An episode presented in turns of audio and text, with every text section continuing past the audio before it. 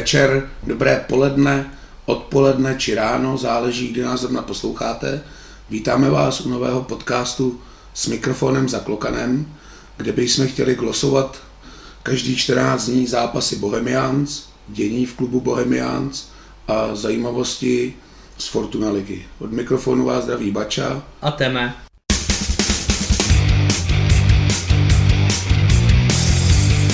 Bohemians po 25 letech vyloupili Pražskou letnou a zvítězili nad Spartou.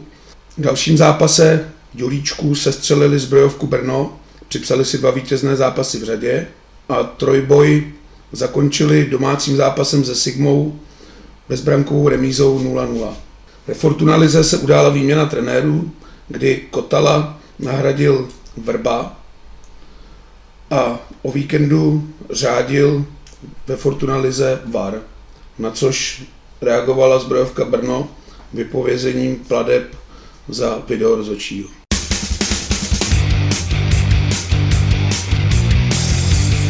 Dnes začínáme z vesela, protože Bohemian zajížděli na Pražskou letnou, kde se jim po dlouhé době podařilo zvítězit. Bohemka vyhrála na letné poprvé od 1. září roku 1996, kdy se Sparta chytla do v té době neznámé Caplárovy pasti, kdy vedla 2-0 po poločase, po brankách Lokvence a Sigla. Bohemka však ve druhé půli dokázala zápas otočit. Prvními dvěma ligovými brankami se prosadil Tomáš Kuchař, a i přesto, že Sparta dokázala na konci zápasu korigovat, tak Bohemka odvezla z letné úžasnou výhru 4-3.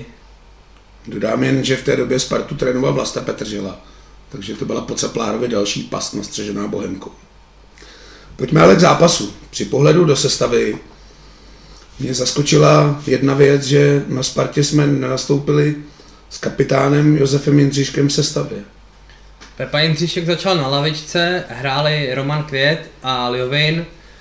Uh, přiznám se, že úplně jsem nevěděl, co si o tom vlastně myslet, Trenér Klusáček poté avizoval, že chtěl udělat běhavější střed, což tak nějak jako dávalo smysl.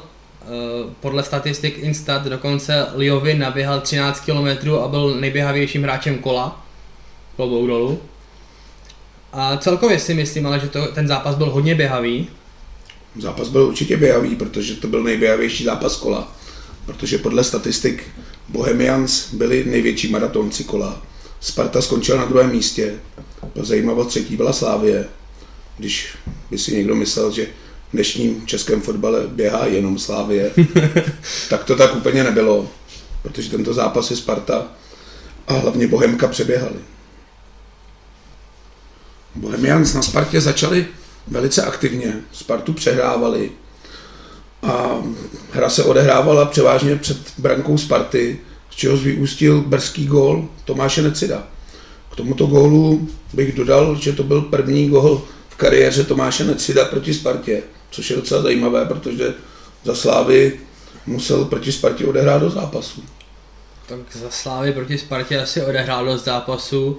Na druhou stranu v době, kdy hrál Tomáš Necid ve Slávy, si nejsem úplně jistý, jestli eh, Slávě byla tým, který by měl Spartu porážet a Myslím si, že v tu chvíli nedával Slávia Spartě úplně mnoho gólů. No i po první brance Bohemka nepolevila, nezatáhla se a se Spartou hrála vyrovnanou partii, myslím si, že byla i lepší. Sparta si v podstatě nevytvořila žádnou tutovou šanci a nevěděla, co hrát. Myslíš, že na to třeba mohl mít vliv, že v sestavě Sparty byl na střídečce Bořek dočkal? Podle mě to byl zcela zásadní vliv, protože místo Dočkala hrál nevýrazný Adam Karabec, respektive v posledních zápasech nevýrazný Adam Karabec. A e, Dočkal by byl přesně ten typ hráče do tohohle zápasu. Sparta potřebovala myšlenku na středu hřiště, potřebovala tvořit a Karabec prostě není ještě asi v tom, ve věku, v tom věku a ve fázi, kdyby měl dělat hru takového týmu, jako je Sparta. Takže to, že Dočkal zůstal na lavice, byl od trenéra Kotala tak, který Bohemce určitě mohl pomoci. Bohemka mohla navýšit skore na dvoubrankový rozdíl, když se pískala penalta na faul na Tomáše Necida. K penaltě. Tak penaltu odpískal VAR. Já za sebe musím říct, já jsem proti takovým penaltám, to je prostě nesmysl.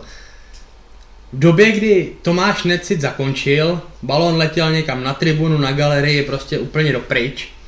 A teprve potom se potkal s brankářem Nicou. Nica v tu chvíli, aby se nepotkal s Necidem, musel by, musel by se vykašlat na ten souboj, musel by zůstat stát na čáře a to prostě nemůže brankář udělat. Takže já jsem proti takovýmhle penaltám, i když proti Spartě asi potěšila, ale prostě jsem proti tomu. Nelíbí se mi to. Za mě já bych tu penaltu taky nepískal, protože podle mě na střelu Necidan neměl penaltový zákrok nety v podstatě žádný vliv, ale vybavil jsem si v té chvíli penaltu, se které jsme inkasovali vítězný gol Sparty na letné, když vlastně šel centr do 30. řady na tribunu, dostal, sice zatáhl hráče, ale ten by na míč nedosáhl, ani kdyby měl 6 metrů výšku a z té penalty jsme prohráli. Myslíš tu penaltu, o který jeden slavný fotbalista prohlásil, že za dva dny už si na nikdo nevzpomene? No já si i po té době vybavuju docela dost a za mě tyhle penalty jsou prostě nesmysl. I když Radek Příhoda v nějakém médiu, teď nevím jestli ve sportu nebo v ty, ty tace, tu penaltu glosoval, že podle pravidel byla odpískaná správně, protože v době faulu na Necida byl míč ještě ve hřišti. Takže Ale to... i sám zmiňoval, že byla přísná. Takže taková ta klasika rozhodčí si to obhájí. Nicméně k penaltě se postavil Lidiovin a neproměnil Překvapil tě penaltový střelec? Překvapil mě velmi penaltový střelec. Musím říct, že Liovin Pamatuju si, že Martin Hašek o něm kdysi prohlásil, že nedá gol ani na tréninku. To, že to prohlásil Martin Hašek, každý si o tom může myslet, co chce. tak jenom pro zajímavost, Martin Hašek kdysi na pergole neoficiálně mi řekl, že Puškáč je 16 golový střelec Fortuna Ligy, takže bych ty jeho glosy bral úplně malinko s rezervou. Nicméně Liovin penaltu neproměnil. Kopnulý lajdácky. A čekalo se, co to udělá s Bohemkou, a hlavně se Spartou, ale žádný psychologický efekt po době tlaku Sparty se nekonal. Já se přiznám, že si nevybavím v podstatě jedinou šanci Sparty. Snad jen tyčku Krejčího, ale to podle mě není žádná šance, protože to je střela spoza vápna v podstatě jakoby z ničeho. Ale Sparta si žádný tlak a žádnou šanci nevytvořila.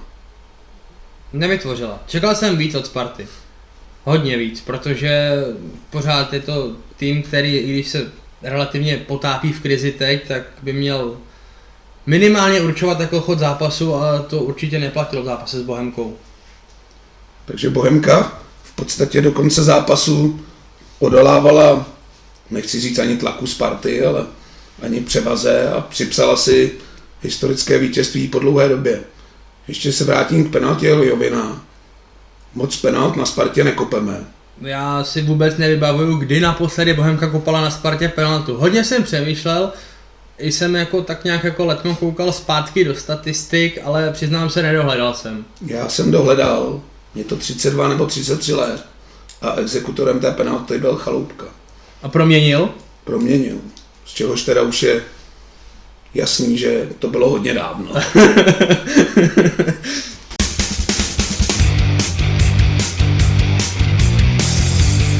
tak po euforickém a takřka historickém vítězství na Spartě Bohemka nastoupila o týden později v sobotu doma v Dělíčku proti Brnu. Přiznám se, že tohohle zápasu jsem se malinko bál, protože určitě i hráči byli malinko v euforii. A co si budeme povídat v této sezóně, asi Spartu honit nebudem, spíš se koukáme na spodní příčky, takže se přiznám, že tenhle zápas byl pro mě malinko důležitější než na Spartě, i když vítězství na Spartě je vždycky vítězství na Spartě, ale bál jsem se tohohle zápasu, protože Bohemka, kdyby nezvítězila, tak by malinko zabředla do záchranářských bojů. Určitě by tam zabředla a já jsem měl z toho zápasu i strach z toho pohledu, že partie s Brnem většinou bývají dost jako nefotbalové, nekoukatelné, nehledě k tomu, že trávník byl ve stavu velmi dobrém vzhledem k tomu, jak vypadal před týdnem. No chtěl jsem říct, že ráno, když jsem se podíval z okna a viděl jsem husté sněžení, tak jsem první chvíli měl obavu, jestli se vůbec bude hrát. Protože co si budeme povídat, například zápase s Opavou Trávník vypadal naprosto šíleně, už jenom od pohledu, nevím, jak musel vypadat zrací plochy, ale o to víc jsem byl překvapenější, když jsem viděl stav trávníku před zápasem s Brnem, protože vizuálně na mě působil o tisíc procent lepším dojmem, za což teda bych pochválil všechny, kdo se o trávník starají, protože přiznám se, že v tomhle počasí a v tomhle vytížení trávníku, kdy musíme připomenout, že u nás hrajou i Pardubice, podle mě klobouk dolů, že trávník vypadal tak, jak vypadal. Já jsem byl taky mile překvapen, když jsem viděl poslední zápas Pardubic z Jolíčku, eh, hrací plocha byla zasypaná nejspíš pískem. Trochu jsem si vzpomněl na baráž o mistrovství světa ve fotbale v roce 2006, když tehdy český národák přijel do Norska a hrál na písečné pláži, to byla Copacabana, akorát, že promokla. A měl jsem z toho tro- trochu strach. Nakonec si myslím, že to byla fakt skvělá práce a trávník na to, jak je venku, klobouk dolů.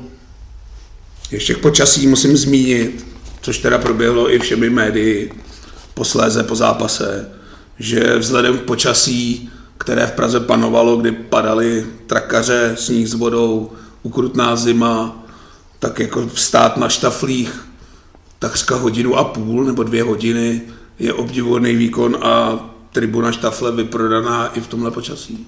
Klobouk dolů, neuvěřitelná záležitost. Myslím si, že někteří tam jsou ještě přimrzí doteď, protože podmínky určitě byly vhodné ke spoustě věcí, ale rozhodně ne k tomu, aby člověk za štaflí sledoval fotbal. Je to ojedinělý a fakt je to perfektní. Bylo i vidět, že hráči byli velmi vděční za tuhle tu podporu. Přiznám se, že i na mě působí jakoby kladně, když koukám na zápasy z Bohemky, kde není pouštěný fandění z repráků a fandí živí lidi a live, tak je to i zpestření k tomu fotbalu v této době. Nehledě na to, že určitě ve Vršovicích, v Hornbachu nebo v domácích potřebách držíme ekonomiku nad vodou prodejem štaflí. Pojďme k sestavě. I tady mě překvapily některé věci. Čekal jsem, že proti Brnu se vrátí Pulkrab do, zá, do základní sestavy. Uh, pro mě byl Matěj Pulkrab na lavice taky překvapení. Uh, pak jsem se poptal několika zdrojů a došel jsem k informacím, že Matěj Pulkrab není fit na to, aby odehrál 90 minut, proto nebyl v základní sestavě. Nicméně v základní sestavě po dlouhé době nastoupil Odháněl. Uh, Honza Odháněl taky není na 90 minut, podle trenéra Klusáčka. Uh, do základní sestavy šel hlavně proto, že by na to měl být lépe pohybově na těžším terénu. Za mě je to s otazníkem, myslím si, že Při pohledu na sestavu mě ještě zarazila jedna věc, nebo zarazila, to je trošku silný slovo.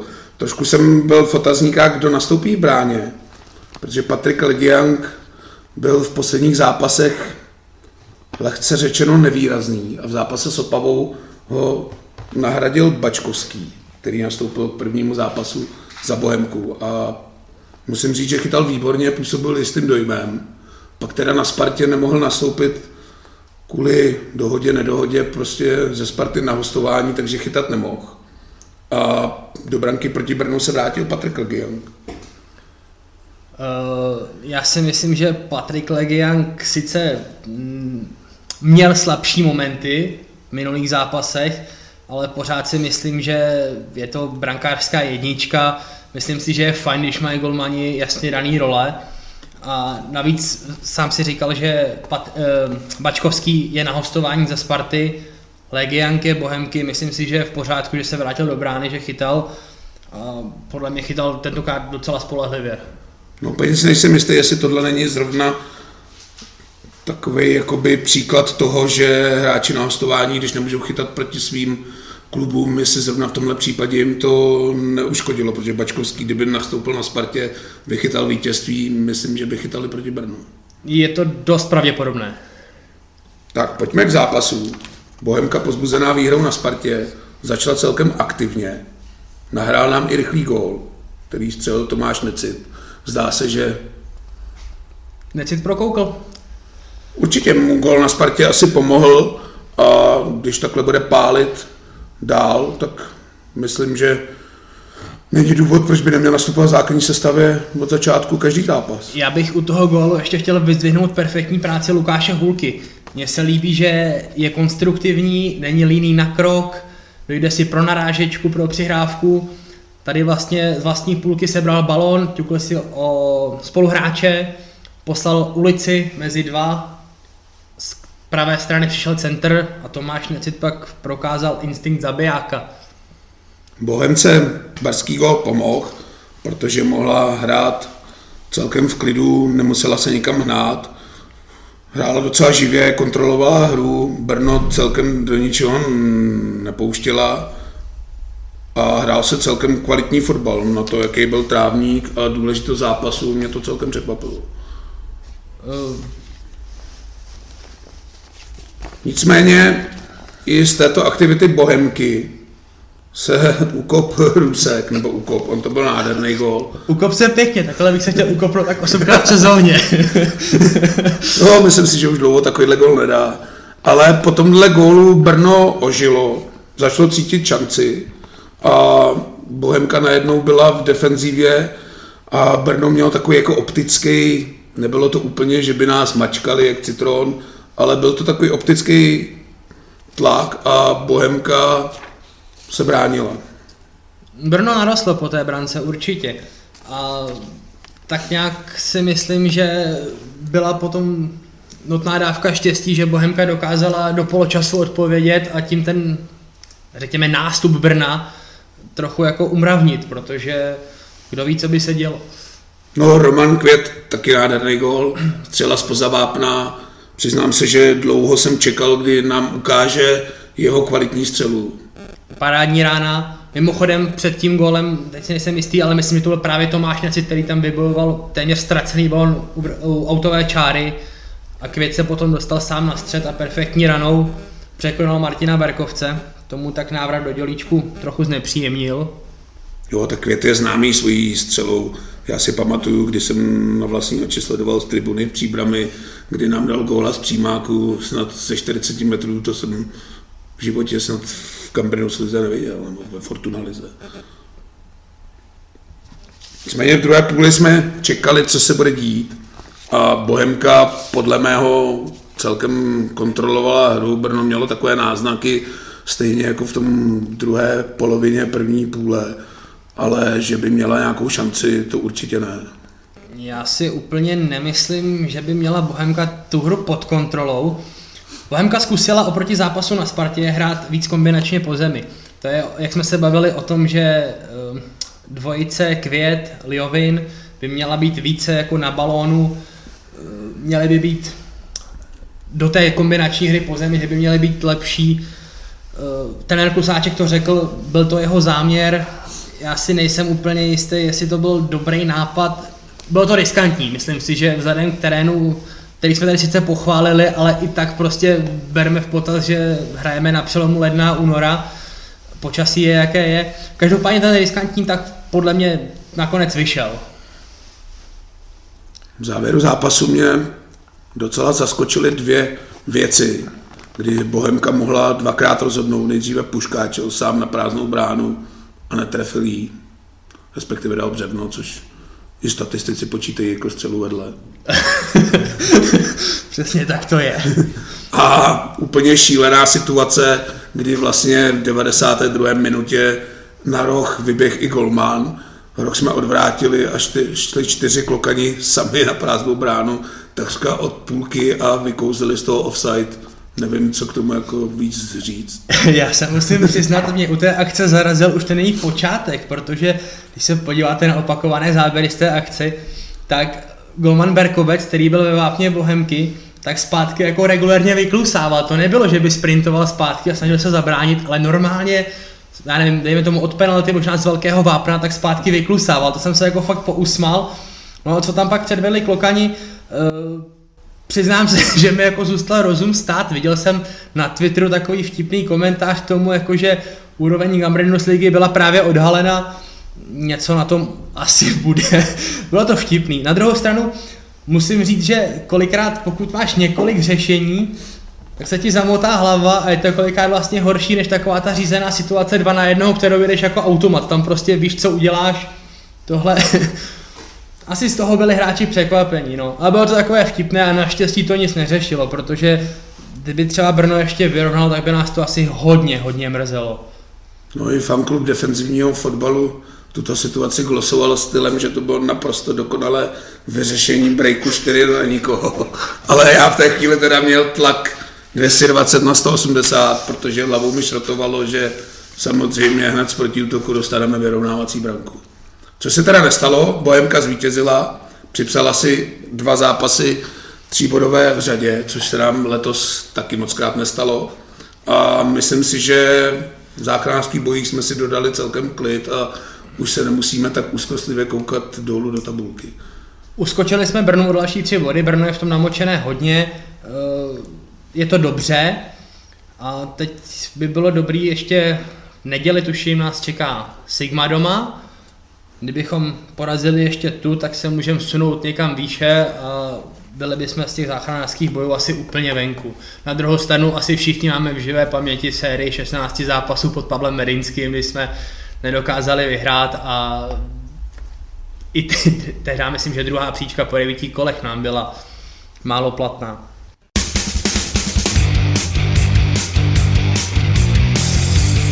Výjimečně třetí zápas v našem podcastu, protože jak jsme avizovali, měl by to být 14 dní, do čeho se vejdou dva zápasy, ale při prvním dílu jsme byli malinko v časové tísni, takže budeme reportovat i třetí zápas, což byl zápas se Sigmou Olomouc v Jolíčku.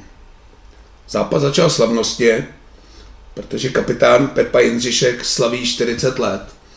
Před zápasem mu gratulovali, dostal květiny a nastoupil se speciálním dresem s číslem 40.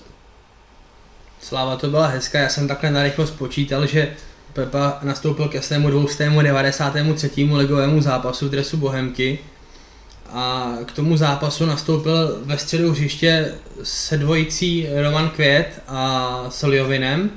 Přiznám se, že jsem to úplně nečekal, že nastoupí Bohemka ve třech hráčích takhle uprostřed, i když je pravda, že Pepa hodně pomáhá dozadu. Byl jsem z toho malinko překvapený a úplně jsem nevěděl, co si o tom myslet, jestli to byla snaha trenéra Klusáčka trošku zneškodit hru Sigmy. Sigma přijela oslabená. Sigma přijela oslabená, bez tří hráčů. Houska teda zraněn dlouhodobě, ten už jim chyběli v předchozí zápase, ale proti Spartě inkasovali čtvrtou žlutou hubník a González, což byl podle mě v posledních zápasech jeden z nejlepších, ne, nejlepších hráčů Sigmy.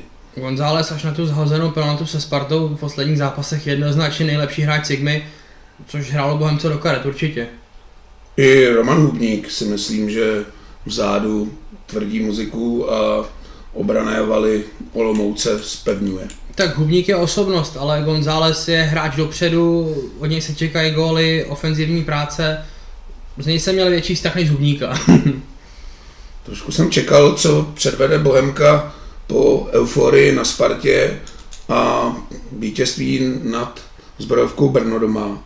Ale musím říct, že tenhle zápas bych glosoval jako peklo pro komentátory, protože dobrých 40 minut se nedělo v podstatě vůbec nic, nakopávané balony, což možná zapříčinil i stav trávníku, který opticky nevypadal špatně, ale bylo vidět při každé přihrávce po zemi, že balón skákal.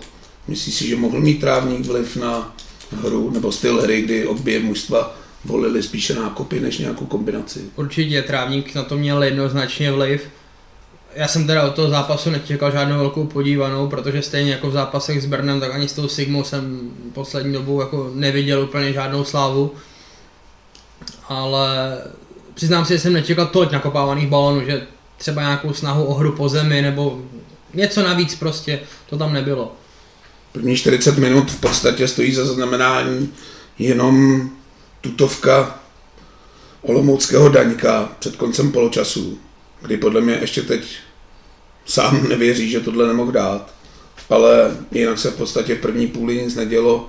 Hra se přelévala ze strany na stranu dlouhými nákopy a v podstatě dát si tři, čtyři přihrávky za sebou byl neřešitelný úkol.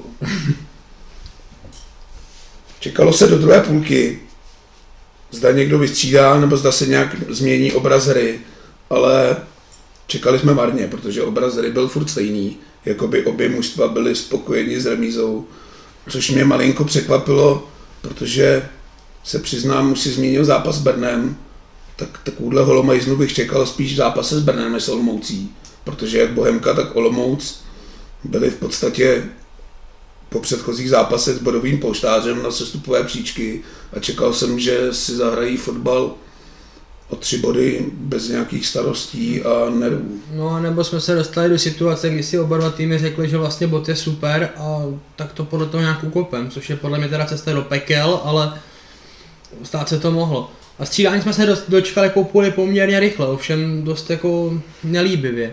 Takže Lukáš Hulka dopadl, jak dopadl. Přiznám se, že jsem z toho hodně smutný, protože Lukáš Hulka je obrovská osobnost Bohemky.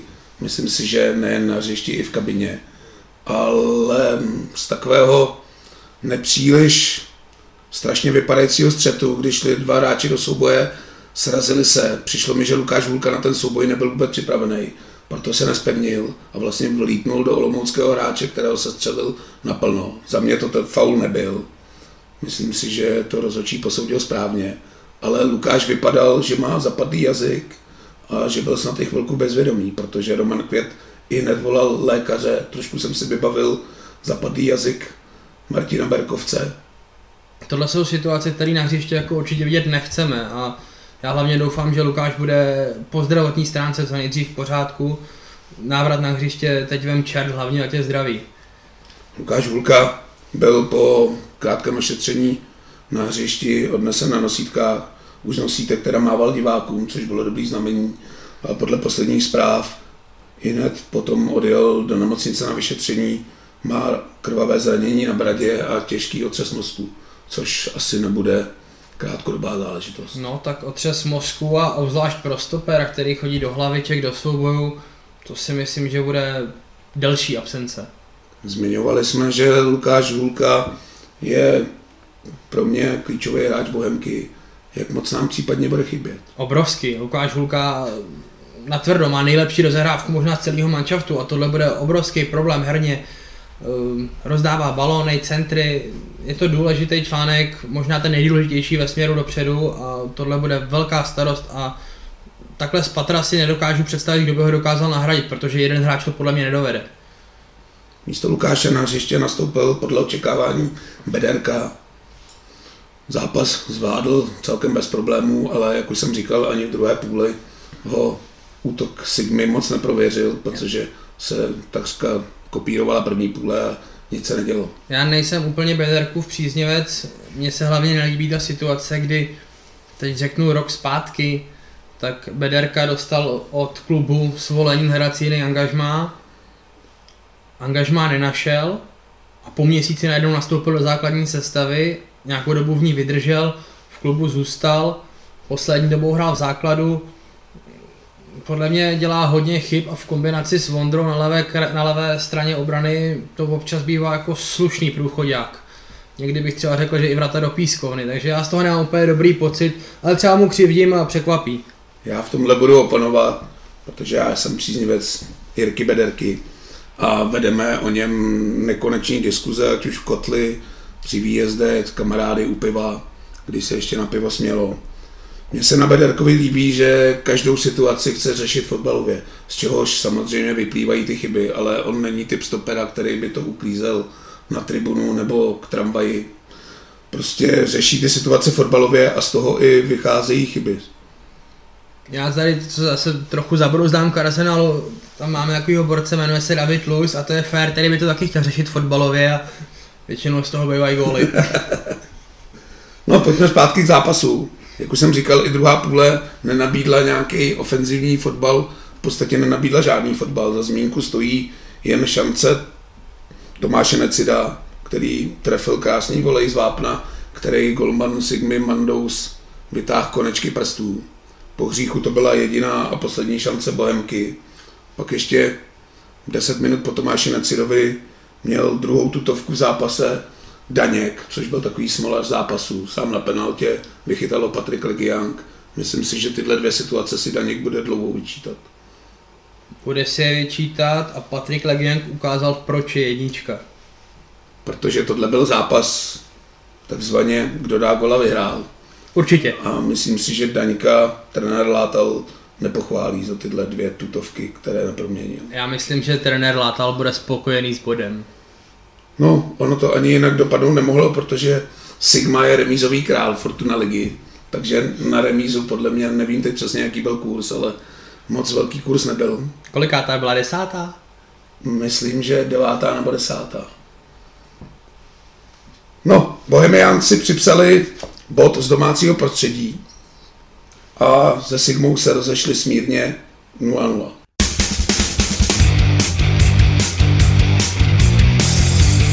Tak jsme se dostali k závěrečné části, jak už jsme avizovali, kde bychom chtěli zmiňovat nějaké zajímavosti z ligy, co se událo, co bylo zajímavého, co se dělo, i když to má být pořád o Bohemce, ale úplně nemůžeme vynechat, protože i Bohemka je součástí Fortuna ligy. A první věc se konec konců týká i Bohemky, kdy ve Spartě byl vyhozen trenér Kotal a nahradil ho Vrba. Trenér Kotal neustál prohru s Bohemkou, nebo jestli to byla prohra s Bohemkou. Prohra s Bohemkou byl spouštěč. Hovoří se o vnitřních sporech, zejména s kapitánem Dočkalem. Co je na tom pravdy, je otázkou. Eh, Pavel Vrba přišel do Sparty. Mimochodem, ještě teda perlička, eh, s koncem Václava Kotala skončil ve Spartě jeho asistent Michal Šmarda, který to dostal trochu jako dárek. 31. ledna oslavil 50. narozeniny, tímto bychom mu chtěli pogratulovat, ale dárek od Sparty nebyl úplně hezký. Pavel Vrba za mě Spartě pomůže. Je to nejúspěšnější trenér poslední dekády. I přes všechny úspěchy Jindřicha Trpišovského, tak Pavel Vrba z Plzní dokázal takřka neuvěřitelné věci. Trénoval nároďák, i s ním byl relativně úspěšný. Myslím si, že Spartě pomůže.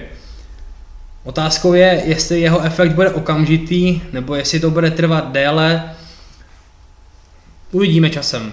Já v tomhle půjdu trošku s hlavou na špalek a myslím si, že Vrba Spartu nespasí. Je to podle mě daný tím, že ve Spartě je mnohem, mnohem víc problémů než zrovna trenér a konec konců i počet trenérů za poslední léta, kdy v podstatě se Spartou nikdo nic neudělal. Paradoxně nejvíc zvednul Spartu trenér Kotal, který ji podle mě po těch šílených výsledkách stabilizoval a Sparta jakž takž hrála, ovšem i v téhle sezóně jsem asi sečetlo, že i ty vítězné zápasy o gol nebyly úplně ze strany Sparty přesvědčivé a prohra s Bohemkou v pražském derby asi byla poslední kapka. Úplně si nejsem jistý, jak bude Vrba souznit s Rosickým, protože ačkoliv se Rosa teď tváří, že trenér Vrba byl jeho první volba, tak si to úplně nemyslím. Já si to nemyslím také, dokonce se traduje, že Vrba a Rosický nejsou zrovna největší kamarádi a že trenér Vrba nebyl kandidátem Tomáše Rosického, že trenéra Vrbu si vybrali na vyšších místech a Tomáš to pouze musel odprezentovat. Ale to jsou všechno spekulace. Já se přiznám, že můj šéf v práci je Spartan, takže občas Spartu jakoby rozebíráme a když už jsem šel tím s tou hlavou na špalek, tak zmíním i, že před pár lety, kdy trenér Trpišovský se rozhodoval mezi Spartou a Sláví a byl, myslím si, v jedné chvíli blíž ke Spartě, tak už jsem to glosoval se šéfem, že nechat si utejít z trenéra Trpišovského podle mě byla pro Spartu strašný jako fiasko a strašná chyba. Což Trpišovský teď nosí ve Slávy myslím, měrou vrchovatou naplňuje. Tak tam se tehdy mělo jednat o to, že Jindřich Tepešovský si přál mít nějaké kompetence, které mu nebyly dopřány nebo nebyly mu přislíbeny a proto zvolil variantu jinou. Úplně dobře na mě ani nepůsobí informace, která teď prosakuje, že Vrba byl takřka minuty nebo hodiny od podpisu smlouvy s Baníkem. Přiznám se, že nevím, k tomuhle asi úplně nemůžu nic říct, ale tak nějak jako skoro by mi ten jako návrat domů do Ostravy jako k němu slušel, no. No, pojďme dál, to si musí Sparta vyřešit sama. Mě úplně na tom nejvíc překvapuje, že v podstatě majitel není schopný tohle vyřešit a je to v podstatě jeho jediná kaňka na jeho profesním životě, jo? protože jemu se daří v biznesu, jemu se daří v podstatě všude mimo Sparty. Tak pamatuju si, když František Straka vyprávěl historky s Danielem Křetínským a bavili se o offsidech a dalších věcech. Těžko říct, kam Daniel Křetínský dozrá za ty roky. Tak hlavně podle mě majitel Daniel Křetínský by vůbec tyhle ty věci neměl jakoby řešit. No. On kdysi si pozval, kdysi teď vám nepovím přesně datum, ale krizový manažer Čupr, to jméno si pamatuju velmi dobře, je tam už pár týdnů určitě a Spartu ještě z krize nevyvedl. Každopádně bych tohle téma uzavřel, říkám, můj názor je, že ve Spartě je mnohem větší problém než dole u plochy, malinko výš v kancelářích.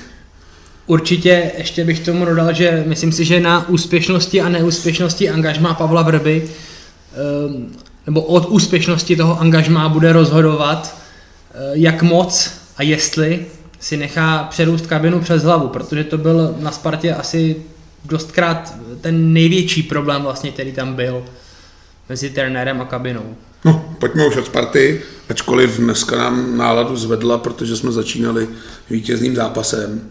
No, jedno takové velké téma, které se neslo tímto posledním kolem, byl VAR. Myslím, že VAR už teď je pomalu téma skoro každého kola. A nejenom ve Fortuna Lize. což je teda úplně šílený. Ty jako fanoušek Arsenalu máš s VARem čerstvé zkušenosti. Velmi čerstvé. tak pojďme na to. První zásah VARu, nebo respektive nezásah, byl v zápase Boleslavy, kdy Matějovský podle mě kriminálním faulem se střelil někdy ve 14. 15. minutě. To bylo podle mě na zlomení nohy a dostal na ploše žlutou kartu, nicméně rozhodčí odvaru si povolal hlavního a na této situaci mě zaujala, protože na prázdném stadioně byla slyšet komunikace rozhodčího s rozhodčího uvarem a probíhala v duchu, já vím, trefil ho blbě, ale nevím, jestli se za to úplně dává červená. Což si teda přiznám, že mě šokovalo, protože kdo jiný by měl znát pravidla než hlavní rozhodčí. Uh, zvláštní to bylo, to bez debat. Já si dokonce myslím, že ten foul byl ještě o něco dřív, že to bylo snad někdy v páté minutě, jako úplně na začátku. Uh, Marek Matějovský herně je to můj velký oblíbenec. Já si myslím, že to je jeden z nejlepších fotbalistů ligy. A i v jeho věku je úžasné, co předvádí ale tady ty zkraty u něj jsou poměrně časté a myslím si, že s přibývajícím věkem jsou častější, že prostě neudrží nervy a vymyslí takovouhle, to je to naplno, prostě prasárnu, tohle je dobyčárna a tady jako červená karta, obzvlášť když jsme potom viděli ty fotky vlastně, jak dopadl protihráč, tak já si myslím, jako, že vůbec nechápu, že někdo uvažoval o tom, jako, nebo spíš neuvažoval o červené kartě. Prostě vyloučení, bez debat. Za mě taky jasná červená i bez varu, teda se přiznám, protože rozhodčí ze všech záběrů měl jakoby výhled na tu situaci čistý, nikdo mu tam nestínil, viděl to. Jediný co, jestli třeba má strach rozhodčí dát takhle brzo hned červenou kartu. Je to možný a docela bych tomu i věřil. Ale přijde mi to prostě, že tím hrubě ovlivní ten zápas, protože Boleslav vyhrála v deseti dobře řekněme, pátá, desátá minuta, to je jedno, ale většina zápasů by byla v deseti a to se hraje o něco hůř. No pojďme dál. VAR uřadoval i v příbrami. V zápase Slávě Příbram, kde vlastně byla odpískaná takřka v té době vítězná penalta Slávě po faulu na Simu. Za mě teda hodně přísná. Myslím si, že na pádu mi vůbec neměl dotyk příbramského obránce, žádný důvod. Prostě já jsem spíš myslel, že to byl nějaký pokus o nůžky. Za mě hodně přísná penalta. Já si myslím, že pokud by v Příbrami byl regulární terén, tak si by to ustál. To, že se v Příbrami hrálo na takovémhle trávníku, nebo spíš netrávníku, to bylo oraniště, to nemělo s hřištěm ligového formátu vůbec nic společného. To podle mě je prostě špatně a není to teda úplně myšlenka z mojí hlavy, ale já si myslím, že Příbram na to jednou dojede. Protože pokud donutila rozhodčí hrát na tomhle terénu, tak nemůže počítat s tím, že jí v budoucnu bude někdo odkládat zápasy kvůli terénu. No, jsem teda dalek fandit příbramy, to si můžete být jistí, ale možná malinký zadosti, zadosti učinění, že zvládla vyrovnat a neprohrála z téhle penalty. Myslím si, že to bylo fair. Tak, další zápas, kde uřadoval VAR, byl zápas Sigmy se Spartou, kde se poprvé představil již zmiňovaný Vrba. A vypadá, že si sebou z Plzně asi přivedl i video rozhodčího. jsme zpátky u Sparty, jak jsme nechtěli. Uh, no, já jsem v první řadě rád, že Pavel Franěk a VAR dali dohromady všechny ty penalty. Kopali se v tom zápase tři a když už se kopala jedna, tak jsem rád, že se kopali všechny, protože jinak by to nebylo úplně jako OK. Uh, já jsem teda obecně zastáncem teorie, když je to faul a pískal by se na půlce, ať se píská ve vápně, ať se kope za zápas 10 penalt, teď je to vlastně úplně jedno, aspoň budou padat góly. A týmy, který chtějí hrát fotbal, chtějí hrát dopředu a jsou v tom vápně častěji, tak jich prostě budou kopat víc. Rozdíl v tom zápase byl, že Sparta ty penalty proměnila Sigmane, no a proto tam vyhrála. Mě třeba zaujalo, že obě dvě penalty pro Spartu rozhodčí písknul podstatě jakoby naživo, řeknu bez varu, kdežto penalta, která byla podle mě v tom zápase druhá nejednoznačnější, tak tu v první chvíli nepísknul, až po poradě z varu jí písknul na Gonzálese. Já si teď nejsem jistý, já si myslím, že faul na, teď nevím, jestli to byl Lukáš Juliš, nebo Libor Kozák už tam možná byl, kdy dostal v podstatě kopanec takový nešikovný mimo hru, tak si myslím, že to možná vracel var. Ale teď si nejsem jistý, to je úplně jedno. Každopádně penalta byla odpískána. Bylo to na Kozáka, který stál zádek bráně, neměl vůbec míč pod kontrolou, protože ten míč chtěl odkopnout rád Sigmy a netrefil se do balónu a trefil se do nohy Kozáka. Za mě podle mě hodně přísná penalta Musím říct, že ta vítězná penalta Sparty za mě byla úplně jasná. Nesmysl od bránícího hráče, podobný, jak už jsme dneska řešili, dostal tenkrát na Spartě prostě v této chvíli. Já si myslím, že by ten hráč Sparty za prvý ten balon ani nedošáhl a za druhý to bylo strašně vidět, že jí podle mě konzultoval s Varem jenom pro jistotu, aby měl klidný svědomí. Souhlasím jednoznačně. Já se ještě vrátím k tomu VARu, protože já jsem byl vždycky příznivce. Na VAR jsem se těšil, když ho zaváděli do naší fotbalové ligy. I teď po těchto věcech už malinko důvěra ve VAR ve mně se otřásá, ale furt jsem, dá se říct, příznivcem VARu.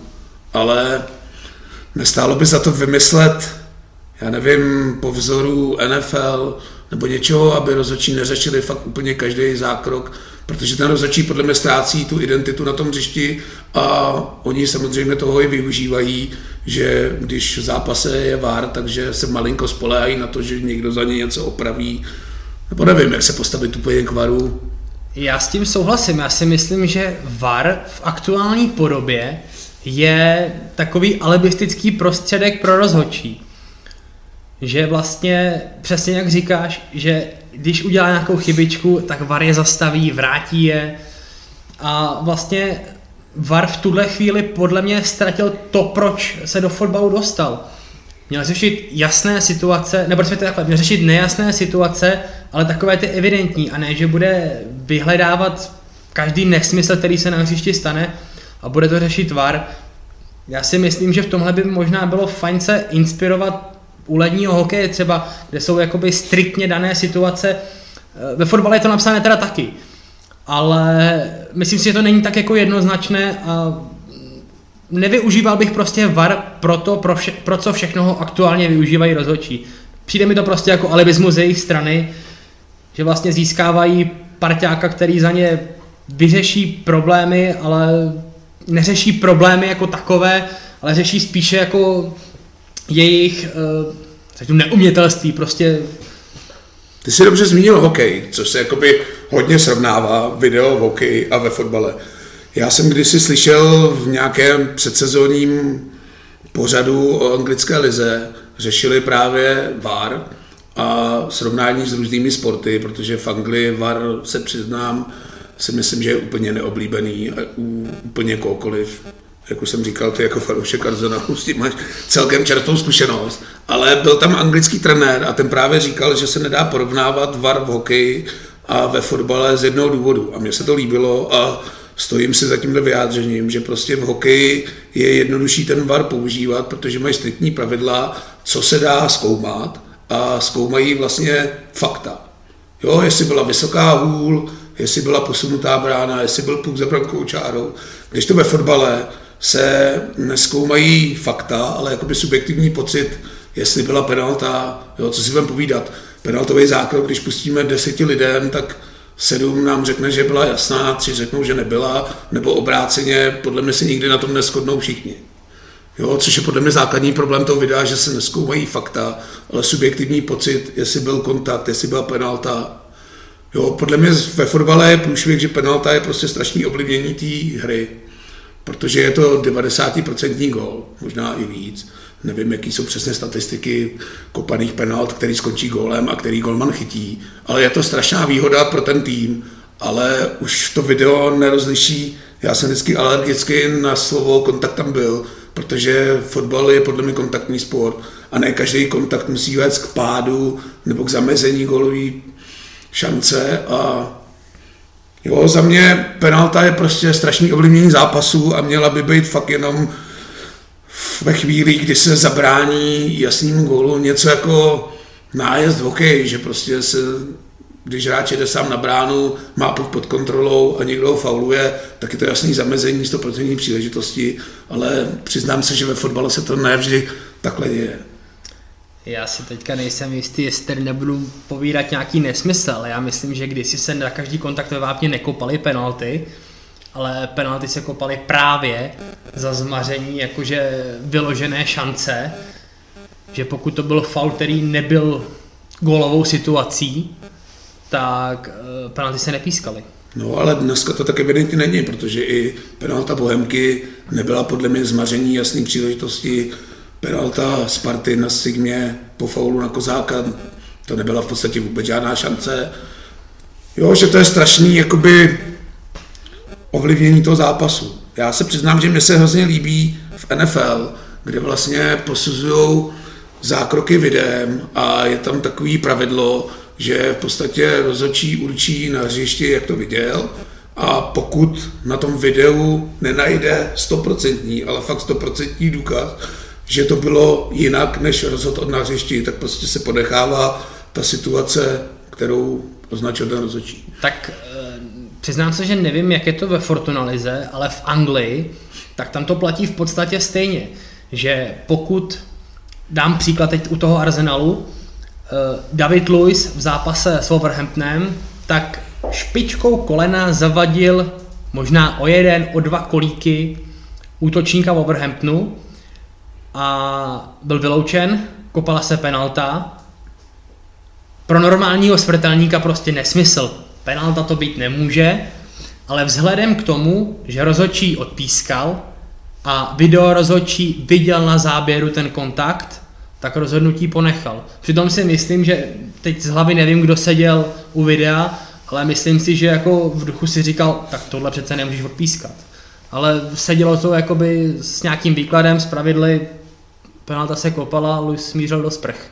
No v Anglii se hodně řeší VAR ve spolupráci s offsidem, kdy vlastně oni tam mají takový 3D rozřešení, kdy v podstatě odhalí i každý milimetr my dva už jsme o tom několikrát debatovali, přiznám se, že se neschodneme na tomhle, ale prostě podle mě VAR, když vidí, že je ten offside milimetr, tak ho prostě musí odpískat. Protože nevím, kdo jak by určil tu hranici, jestli milimetr je hodně, 10 cm je už offside, milimetr offside není. Jo, tady ta hrana je prostě, je to pro všechny mančaty stejný, vypadá to přiznám se hloupě, že vždycky, když padne gól a tři minuty se tam řeší 3D animace, jestli měl ruku vstrčenou milimetr do offsideu, to za mě nepůsobí úplně dobře, ale prostě offside je offside, i když je tam mobilmetr. Uh, tak u nás platilo, nebo nejenom u nás, takové to pravidlo, že hraniční situace by se měly pouštět. Je pravda, že v podstatě je to nesmysl, protože to pravidlo je dost striktní, tam je to jakoby ve výkladu offside je to naprosto jasně dané, že eh,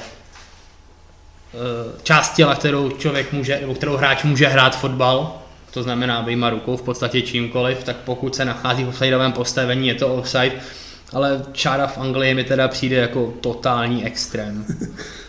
No já nevím, jestli zrovna od varu podle mě spousta lidí očekávalo, že ubydou takový ty hospodský diskuze, jestli byla penalta nebo nebyla. To už teď víme, že ty diskuze možná jsou ještě intenzivnější, než byly před varem. Já si myslím, že to je mnohem horší.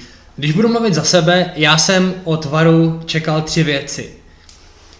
Za prvý, bude řešit uh, červené karty ve smyslu prostě lokty na hlavu, jestli to bylo že prostě hráč vyskočil, anebo jestli mu ji regulárně napálil, to je věc jedna. Za druhý, offsidy ve smyslu, teď vzpomenu Carlos Tevez na mistrovství světa ve fotbale, dvoumetrový offside, gol platil, to si myslím, že by měl řešit tvar, na to nepotřebujeme čáru, to je prostě od toho videa jasně vidět. A třetí věc, eh, a na to teda nepotřebujeme ani VAR, na to je goal line, goal line technology, Eh, prostě jestli balon byl nebo nebyl za čárou, protože taky vzpomenu Anglie, Německo, fotbal, kdy Manuel Neuer vytáhl balon půl metru za brankovou čárou. Gol nebyl, protože ho nikdo neviděl. Frank Lampard možná do dneška kroutí hlavou. Určitě si myslím, že FIFA nebo UEFA, nebo i konec konců i ligová asociace České republice by se měla jakoby zamyslet nad tím, jak video používat, protože to rozhodně neprospívá podle mě fotbalu a vůbec ničemu.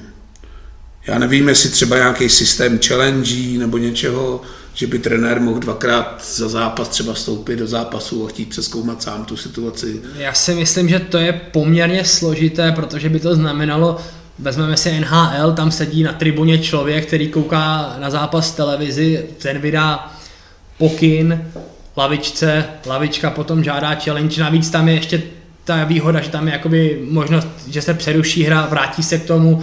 Já si úplně nejsem jistý, že by to u fotbalu fungovalo, protože by se uh, za prvý, hokej se hraje na čistý čas, u fotbalu se zastavuje hra, nevím, myslím, že se zastavuje i čas v nějakých případech, teď si nejsem jistý, ale nevím, úplně si nemyslím, že by tohle to udělalo dobrotu. Na druhou stranu když tady kritizujeme, měli bychom přijít s nějakým řešením. Tohle by asi řešení bylo. Uh, slyšel jsem dneska, dneska natáčíme, je 9. února, mimochodem dneska je to 9 let, co nás opustil velký ředitel a člověk, který to měl všechno pod kontrolou, Lukáš Přibyl. Jo, jo, Dneska je výročí příby, takže doufám, že i nahoře, i když zrovna nevím, jestli jeho by tolik potěšilo vítězství na Spartou, protože by možná byl malinko rozpolcený, ale myslím si, že mu to udělalo radost stejně jako nám. No, ještě k varu tady mám, dneska se vyrojila taková zpráva, kdy zbrojovka Brno napsala otevřený dopis na asociaci. Já ho možná tady ocituju, on není dlouhý. Takže cituji dopis zbrojovky Brno. V posledních zápasech našeho klubu Liberec Opava Bohemian se tímto prostředkem ke zvýšení kvality panuje zcela, pracuje zcela chaoticky, nesystémově, nesystémově, nejednotně a s velkou mírou chybovosti ve vyhodnocování jednotlivých herních situací. Uvedl Bartoněk na klubovém webu upozornil, že neutěšený stav nevnímá jen zápasy zbrojovky. Děje se taky v ostatních utkáních klubů nejvyšší fotbalové soutěže, což ostatně vyplývá i z vyjádření médií, odborné veřejnosti a v některých případech i samotné komise rozhodčích FAČE. Doplňuje. V takové situaci se zbrojovka Brno odmítá finančně spolu podílet na činnosti videorozhodčích. V principu úhlu majitelů klubů se jedná o vadu výrobního procesu a z logiky věci přidané hodnoty výroby se za zmetky neplatí, prohlašuje Bartoněk. Proto se vedení klubu FC Zbrojovka Brno rozhodlo ve sběrné faktuře Fatscher zařízení soutěžního zápasu nehradit poplatek za VAR, který činí v případě domácího zápasu 7500 korun plus cestovní náhrady a v případě venkovního zápasu 5000 korun a to až do standardizace celého profesu VAR, uzavírá majitel zbrojovky. Tak to vyjádření je zajímavé. V zásadě to i docela chápu, Jenom by mě teda zajímalo, co si pan Bartoníček představuje pod pojmem standardizace. No, to tady teď řešíme 10 minut a sami tomu nemůžeme přijít na klou. Uh, no tak kritizovat je hrozně jednoduchý, ale přijít s návrhem. My tady taky kritizujeme, ty jsi přišel s návrhem, který má mouchy, ale třeba by byl řešením. K tomuhle tématu jsem se vlastně chtěl dostat, proto jsem tam mluvil o tom, kdy natáčíme. Dneska to vyšlo ven.